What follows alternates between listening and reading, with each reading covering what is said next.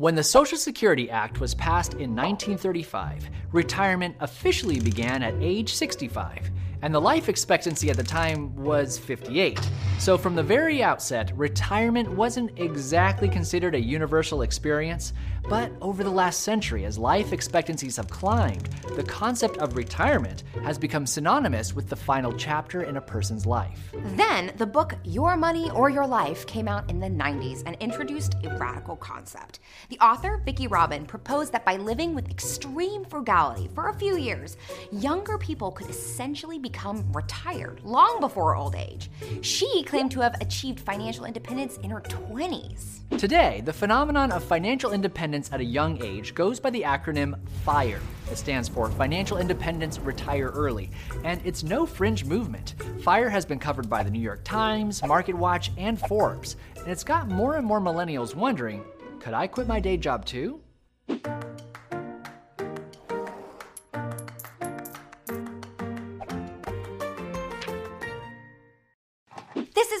Dropping out of society or living in a cave, necessarily. Fire practitioners work extremely hard while living far below their means for years to amass enough savings to leave the workforce. And it doesn't mean you'll spend your newfound freedom just hanging out in bowling alleys like Jeff Lebowski. Many people who manage to retire early continue to work, but only on projects they're passionate about. But the question remains is it possible to achieve through savings alone? Pete Adeney, aka Mr. Money Mustache, no relation, might be considered the modern fire movement's founding father. Adeney was working as a software engineer while living dramatically below his means during his 20s. He took his savings and paid off debt and invested it in stock index funds. By 2005 and in his early 30s, Adeney and his wife had amassed around $600,000 and a paid for home. He calculated he had enough to leave the workforce permanently. Adeney suggests that early retirement is possible through three fundamental concepts frugality, investing, and the 4% rule of withdrawals. Let's face it, unless you luck into a large windfall of cash, you'll have to save up a serious nest egg to retire. And the simplest way to do that is to slash your lifestyle. Normally, financial advisors suggest a 10 to 15% savings rate to retire at a normal age of 65 or so.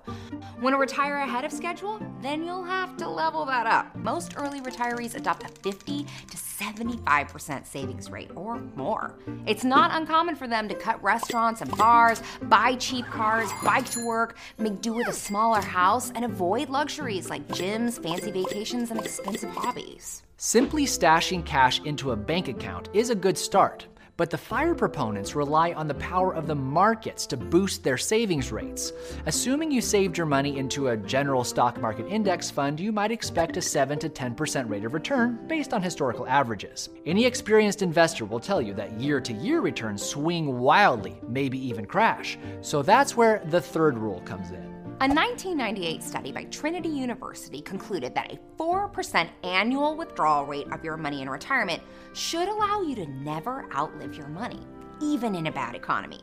This means that even with the dramatic ups and downs of the stock and bond market, as long as your yearly expenses stay below 4% of your total savings, you should be able to live off them for, well, theoretically forever. Put another way, you take your annual spending needs, then multiply it by 25. That's the amount you need to become financially independent. By now, I imagine you're wondering what it would take if you wanted to retire early. I think it's time to run the numbers. Let's imagine you have a household income of $85,000, but you live way below your means and only need 35,000 a year to be happy.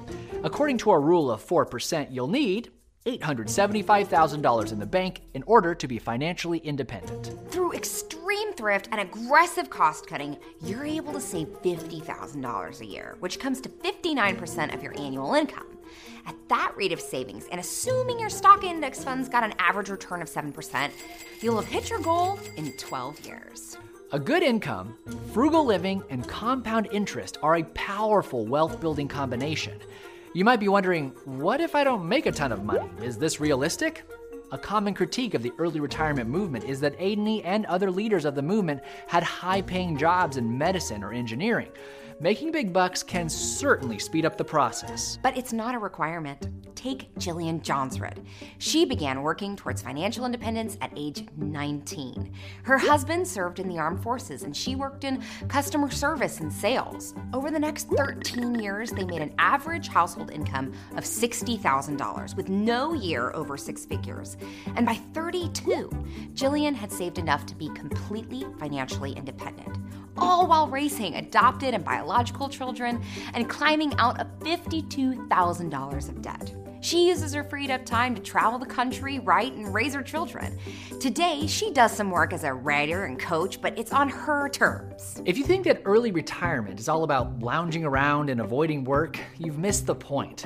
Instead, it's about taking an active step to replace a job you hate with work you love. And often, finances are the biggest hurdle. As Adeney says about the FIRE phenomenon, early retirement means quitting any job you wouldn't do for free, but then continue right ahead and work in something that works for you, even when you don't need the money. And if you've already got a fulfilling job you love, congratulations! You already have the benefits of early retirement without having to save up for it.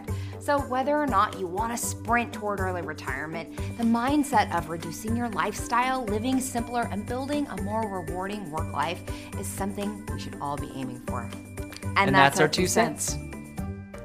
If you were to retire today, what would you do with your newfound freedom? Tell us about it in the comments.